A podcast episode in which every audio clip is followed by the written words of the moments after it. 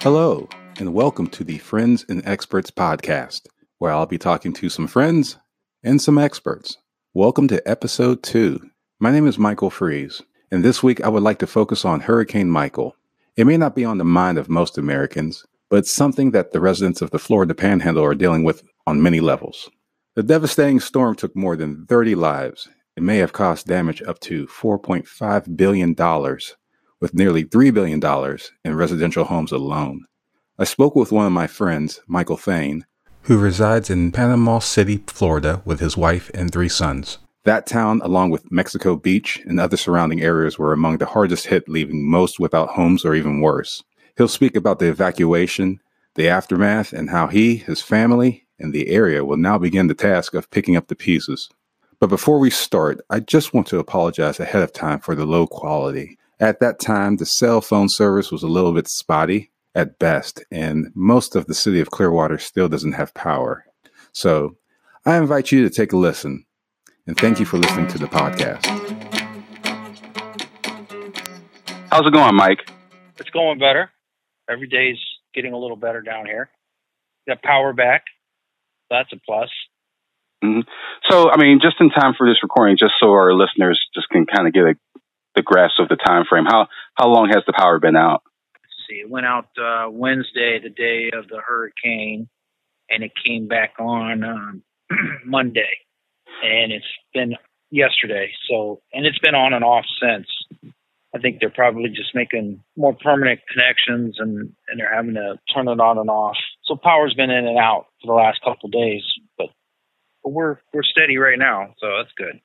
Just in you know, a few weeks, we've been hearing through many national media outlets that, of course, the power has been out and, you know, FEMA's there providing services and, and things of that matter. I, I know that you and your family is not as bad off as some of the people in the area. Um, but um, can you kind of give me a description of what's it like on the ground, just sort of with with the services and, and how they're how they are reacting and and the, the boots on the ground and what they're doing?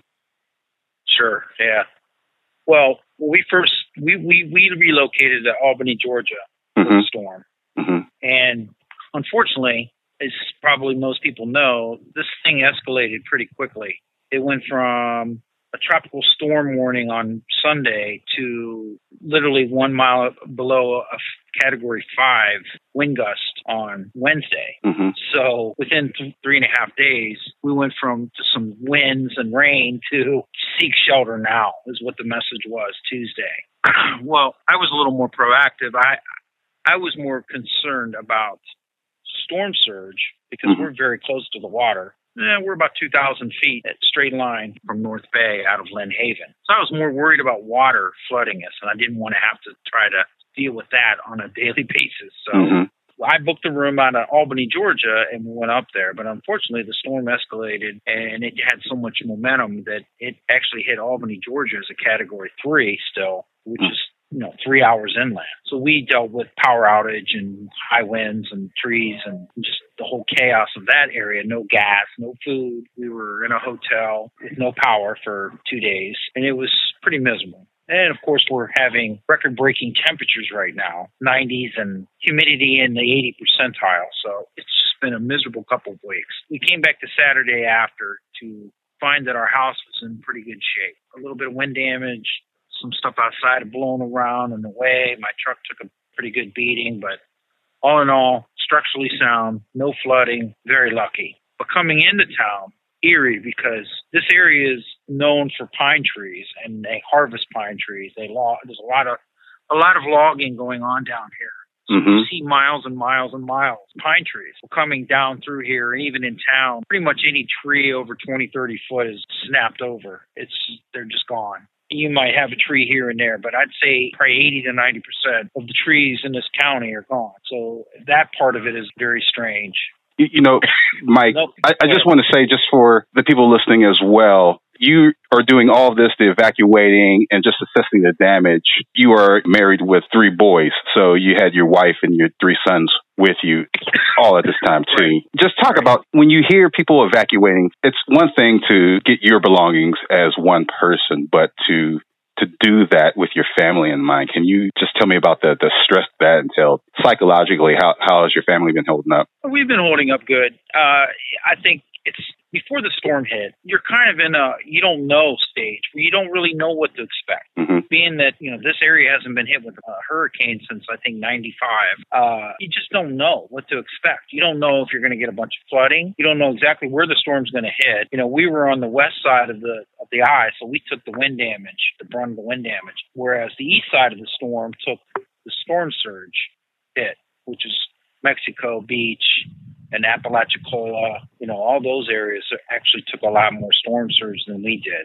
You know, we we put everything in the house up high that we wanted to try to save. You know, I had some furniture from my mom that passed away, and and some antiques and stuff that I had gotten from them, and we took our titles and our social security cards and our birth certificates. We took all that with us, and for the most part, everything else we just kind of put up high, hoping that it would be there when we got back. I mean, there's really nothing you can do. Right. There wasn't enough time to pack up and go.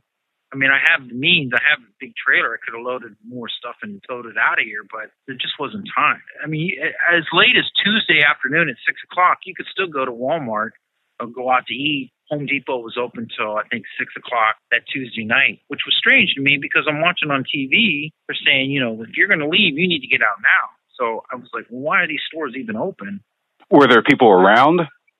Yes, packed. Buying plywood, generators, gasoline cans, flashlights, batteries, that sort of thing. You know, mm-hmm. water. Mm-hmm. You couldn't buy water the day before. It was all gone. Uh, was there a feeling that this hurricane is just same old news, or was it the, the feeling that this one is as bad as advertised? Yes and no. Okay. Uh, at first, like I said, Monday, you know, Sunday, Monday, Tuesday, even early, early part of Tuesday, people are like, oh yeah, you know, because just last fall we had a tropical storm hit. I think it was it last fall or was the beginning of this year. We had a tropical storm hit Panama City dead on, and we had some pretty high winds but it was just a tropical storm. And so people were like, oh, you know, we'll have a hurricane party, we'll hunker down and it'll be okay. But then as they kept increasing the alert, they're saying, listen, this is no joke. You need to go. People that I know that have been here their entire lives were packing up and heading, heading out. What the problem was, there are some people who stayed. You had people stay here for a majority of reasons. Mm-hmm. Some are too poor. They don't have a car. They don't have money to give people for gas. They didn't have anywhere to go. You know, they had shelters, but those were overflowing and they were actually putting people in some of these schools that ended up taking a lot of damage as well. I think they were, I think my son's high school, Mosley, was a evacuation point, but it flooded. So they had to evacuate those people out mid storm. It was a bad situation. I think the problem with FEMA not to get off on a tangent, but I don't understand if they have this kind of uh, storm, even even one with more warning, why they don't come in here and bust these people out of here that don't have the means to take them to safety. Luckily, they're reporting only 32 fatalities in the storm, 21 of them in this county alone. But mm-hmm. I think they didn't. I think there could have been better preparation for people that just don't have the means. You have people on home dialysis and oxygen. They had no power and a lot of these people live on secluded back dirt roads that they literally take a backhoe and go down and to smooth out the roads every once in a while. That's the nature of where these neighborhoods that some of these people live in.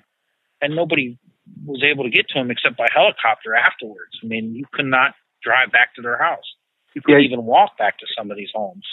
Yeah, you were you were mentioning that, and I just wanted to bring up a post that you wrote on, on your Facebook page and it just pretty much hmm. kind of tells the story, the summary of what you were just describing. I, I think one of the things that came out was uh, when you said, you know, cars and RVs and camping trailers are flipped over, roofs and shreds are blown away or smashed, boats are blown away everywhere. It's a sight I'll never forget. It's like a military zone with all of the police and National Guard posted everywhere.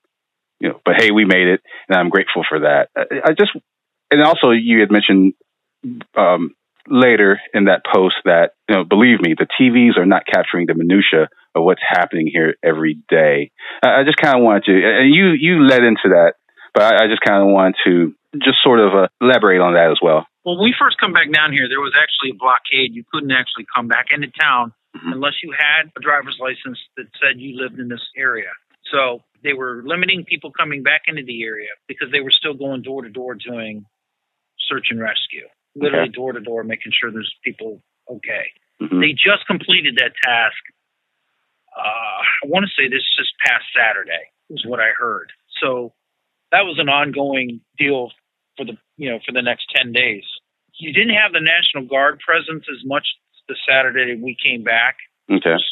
You know, four days after, but you did have Florida State troopers here, and obviously city police were everywhere, sheriffs. When we came back, finally, we came back for good Tuesday. You had National Guard here. You had, first of all, you had traffic all the way out of the county trying to get back in to see, because nobody knew. Everybody was on Facebook saying, listen, what about this neighborhood? What about this neighborhood? Because there were people that were here and rode the storm out. So there was a big deal about Verizon and not having any cell cell phone service. AT&T was limited, T-Mobile was limited, it, it was pinging off Verizon towers had zero service. So that added to the, the frustration of people trying to get in a hold of their loved ones. So you had all this influx of people trying to get back into the county in the areas to see what was left, who was left, and it just made for a big, you know, big problem. So they posted National Guard. They were, you know, you had looters starting up almost immediately. It was like a war zone. Was, you have tents popped up on the school grounds where the National Guard has got temporary barracks. Tyndall Air Force Base is a big Air Force base down mm-hmm. here. It was completely wiped out all those people were re- reassigned to different locations. And the word on the street is they're not coming back. So I don't know if they're going to rebuild Tyndall or not. But the days going up to the storm, Monday, Tuesday, when they started escalating the alert status, it was it was kind of a cool thing to see these jets flying out in tandems. You know, everybody was flying. They were evacuating the airbase and getting mm-hmm. all the all the aircraft out of there. But that was if, if there was anything cool about it, that was pretty cool. As far now, you see people just wandering around. You see gas stations here and there that are open. They're just, but they're only selling limited amount of what they have left, and it's cash only. Mm-hmm. So that's a problem because there's no banks. You can't get a hold of cash. You have to drive literally an hour out to get to working ATMs and do bank tra- transactions. We drove all the way over to Destin the other day for that very reason. But really, it's just a sad you, drive around these cities and you don't even recognize where you're at. You know, Lynn Haven, Callaway, Parker, Panama City, Panama City Beach, we're all kind of like one big metropolis. You have a hard time of following along where you're actually at. A, you don't have street signs because they're all gone. Most of the stoplights are blown off and there, or there's nothing there at all. So You've got confusion in traffic patterns. You've got people walking around literally with their clothes on their back, just carrying the most bizarre items, but that's all they have left but it's starting to ramp up now. You're seeing Walmart and Sam Club and the grocery stores down here opening up. You've got National Guard, you've got Salvation Army, you've got the Red Cross. They're setting up posts. Uh, Lynn Haven's been serving free meals every day, and I believe they're going to carry on up until the 24th of October when they're supposed to have all the power back on in this in this town. So you're seeing a lot of volunteer work. Uh, we have armored trucks going up and down the streets handing out coolers. We actually received a cooler of like a mix, a grab bag of beverages. There was chips and stuff in there for the kids. There was beer in there for the parents. There was Coke products and Sprite and and just that sort of thing. Water, and uh, they just driving driving around giving people coolers full of cold beverages. So that was pretty pretty awesome. But it's it's just a sad sight because you, we we went down last night to the Panama City Marina and it's the old part of the town and the whole sides of condos are blown out, apartment buildings have no roofs. You know, people a lot of trailer trailers down here, mobile home trailers and pre-manufactured building type homes. Those are all destroyed. And you just see people sitting out in a lawn chair in front of what's left of their house, and they're just sitting there. And just the look on their face. You know, they don't know what's going on. FEMA's been coming through here and denying people their claims because A, they can't get to their place, or B, I've heard instances where people were dislocated and they can't meet the appointment time when they call to say, "Hey, we're on our way." Well, I'm I'm clear up here in Alabama, or I'm over here in Georgia, or I'm over in you know New Orleans. I, I, it's going to take me a few hours to get back over there. Okay, well, I'm just going to deny your claim for now because you're not available. And that's how they're handling it. It takes, it's, it's crazy. I take it that you're not satisfied with that governmental response. I'm not. Not at all. One person was categorized as having shelter. There was a tree through the middle of their house. They were they could literally get in their living room and they were hunkered down under the roof that remained of their house under the living room area. and the, allegedly the FEMA uh, inspector said, "Well, you have shelter. I'm going to deny your claim." Wow. And, and that was it. Yes. I mean, I mean, that's is that just an extreme case, or that's just as you've seen across the board? Well, kind of- well there's a Facebook page called uh, Bay County. I think it's called Bay County, Florida, after Hurricane Michael. Okay. And you can log on there, and you'll see all the posts of the things, various nonsense that's going on. Just people's people's feedback from the FEMA investigation. Some people are getting approved, but for the most part, you're hearing all the negative part of it. I understand that most people don't get on there and say, "Hey, I had a great experience with FEMA," mm-hmm. but you're hearing the bad part, the bad uh, experiences, and and they seem a little incompassionate, if you will. You know what I mean? Yeah, it, it just seems that from what you're saying, and you had said earlier about the the military town that the word on the street that it might not even come back, and the difficulties with FEMA. It, it just seems not even hardly a year removed from when hurricanes hit Houston and other parts of the United States and, and, and Puerto Rico, how the, the government response was. And, and one thing that I was just concerned about, just speaking with you and living through these other hurricanes, is that the response, I guess, from the media and and government was much more intensive for, for those particular hurricanes. And we all know about the response for hurricane. I mean, uh, I'm sorry for the hurricane in Puerto Rico, and I, I guess the conventional wisdom from people from my area and other non-hurricane affected areas was that the, government would step in, and you know, FEMA would step in to to help these people in the Panhandle.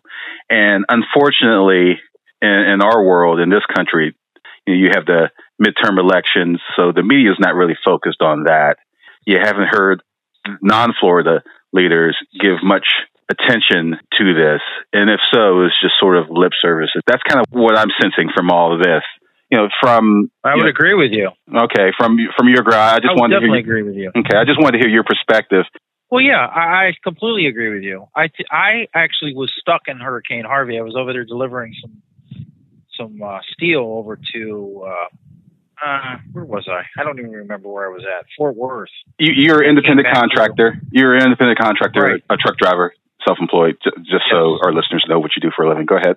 And mm-hmm. I was actually, I actually got stuck over there on just outside of Beaumont, Texas, uh, when the hurricane hit over there. So I hunkered down in my truck at the truck stop over there, and then left out. And it was just windy and rain. It mm-hmm. was, and and what I saw because if you remember, there was a lot of rain involved in that Hurricane Harvey. It just seemed like it stood, you know, stood there forever, and it would just dump rain on those people. Mm-hmm. so what I saw there was flooding. I don't mind the wind so much as mm-hmm. I do. I don't want to deal with water. You know what I mean? So right. that's why I left here. But those people were just flooded out. And then last year, I went down to take generators down to Miami for Irma. Mm-hmm. And again, it was there was some wind damage coming up down on the east side of the uh, Florida on, on the coastline there. There was a lot of wind damage, but there was also a lot of flooding still. Again, rain was a big issue. But here we just seemed to get the brunt of both forces. I mean, it was just terrible wind and and a lot of a lot of rain and a lot of flooding uh, close to the beach. But no, I don't think that the government. I mean, you had news cameras. You had you had new major news cameras that were stuck here. They they wrote it out in a hotel down on the beach. Um, they showed live footage. That's what we were watching from our hotel room up in Georgia when it hit. Mm-hmm. We were mm-hmm. watching it unfold. FEMA didn't get here until probably Friday after the hurricane, I think, Friday or Saturday. Like I said, they've been going around hitting these claims you have to do online, which, which is another beef with people. They don't have cell phone service, so they're not even able to apply because there's no cell phone service in the area. There wasn't. I, I stand corrected there. They have brought in what they call mobile hotspots on trailers and popped them up around. But even where I'm at, I, I have like one or two bars at any time. It's never full strength anytime. So that's part of the problem. These people can't even get online to say, "Hey, I do need help." Some of them can't travel. Some of them, their only mode of transportation is just destroyed. Mm-hmm. I mean, I just don't think there's enough compassion to what's going on. I mean, these people need help, and I just don't think they're getting enough of it. You were saying, you know, there's people that lost everything due to this hurricane, mm-hmm. and you were fortunate enough to be saved from it, you know, damage wise. I mean, there was you know some things that that need to be fixed, but for the whole part, you've been spared. But even I've even lucky. Yes, even even to that effect, there's still when I've been trying to just set this interview up, the the, the cell phone coverages have been spotty, and even now, you know, mm-hmm. there's there's no power in the area. So, and we're two weeks in, so that's a struggle that's ongoing. And for people, you know, for some people it's much worse. For some people, it's you know on par to where you're at right now. So, I think that's just a a, a long haul that most people around outside of that area don't understand and and couldn't actually it couldn't you know quite frankly comprehend. I mean, I I know if you know if my house was just taking away from me due to Mother Nature, I wouldn't know what to do or or be in a situation such as that. So I I, I do applaud your trying to uh, you know cope with this. Uh, like I said, you know you you you know there there are people that you know as you said lost everything. Yeah, that's that's that's the truth of it. I mean, I've been lucky. We've we I mean, we lost some things. Some some some things we can't get back, and that's fine. It blew away or whatever in the yard, or I had a little shed outside. It's gone, and all the stuff I had in there, some of it blew away or was ruined with the water.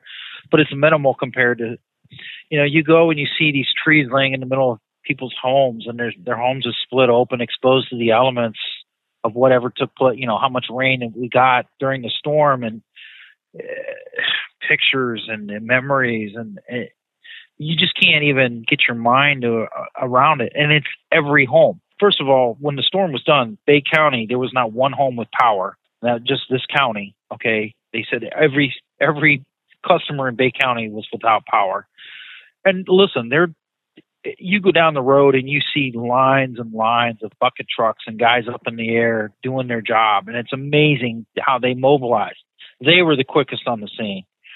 Those guys, those guys are the, you know, the miracle workers for real, because they've been working from sun up to sundown. And I've been out driving around, and and I see them everywhere. I mean, there's there's lines laying in the road. They're just cutting them and just running new. They're not even trying to sort it out. They're just doing an awesome job. Can't say enough about those people. But every business every building, every home, some way, somehow was affected by this. And I don't think anybody can really get their mind around that because it's just hard to fathom. I mean, I think I saw in the news the other day there were 2,000 homes destroyed mm-hmm. and 63, 6,400 cars destroyed. No mention of the boats, you know, people's sheds, just other, you know, other types of structures boat houses. I know nobody who gives a shit about a boat house, you know, you, or you live on the water, but people have boats and they go out and fish, and that's that's part of their life here. But well, it was we went down to the marina yesterday. No, I was just. I'm sorry again to interrupting you. Um, no, but that's okay. No, it's just that you, this, this storm has been the monstrous st- size of this storm is. You know, it hasn't been a storm like this since you know 2005. So it's been a while mm-hmm. since since people felt this. You know, just kind of, you know, you kind of alluded to it as well and sort of segued into it. Just sort of the kind of the sense of community that the, the area has been going through, you know, since this. And I just want to go back to your your post that you sent, and it's, it's a really good post. You had said in there tonight while driving around with my two youngest boys looking for ice and cold beverages. Buddha, your son Buddha, said, "Dad, you know, as a family, we were really lucky. We lost all our stuff, but we all survived and we're still together. I can't describe mm-hmm. the sense of pride because my kids get it. Has it been like that around your neighborhood in the community as well? Uh, yeah. I mean, my, my, my kids have went through a couple of disasters, if you will. Mm-hmm. So they're a little more seasoned. But uh, my oldest boy is in high school. He's a mm-hmm. junior, and uh, his buddies were over here last night. a lot of them have been staying here. We have a, a shed that's kind of fixed up as a hangout for them, and they've been crashing there because the air conditioner worked and uh, been able to get showers and stuff here. But they were just telling me they're from different areas around the county, what they've lost, and they're more worried about going back to school and their jobs. They all have little jobs, you know, mm-hmm. working at restaurants or what have you, um, and helping their their parents, you know, kind of get through the repairs at their house.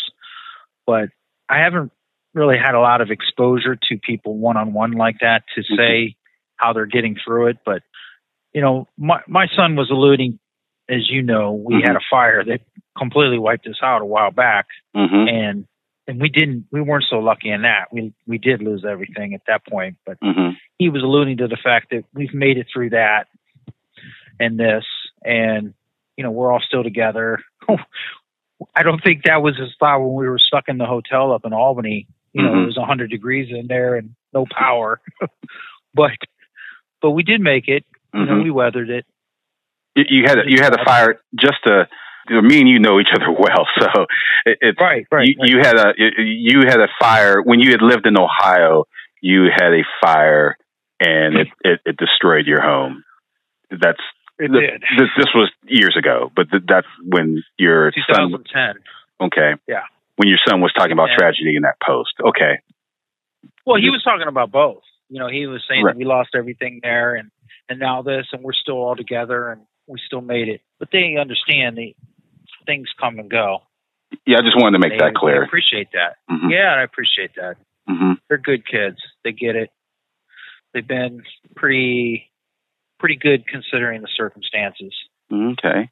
Well, is there one particular thing that you want our listeners to to understand uh, about this particular situation that the media is not really covering?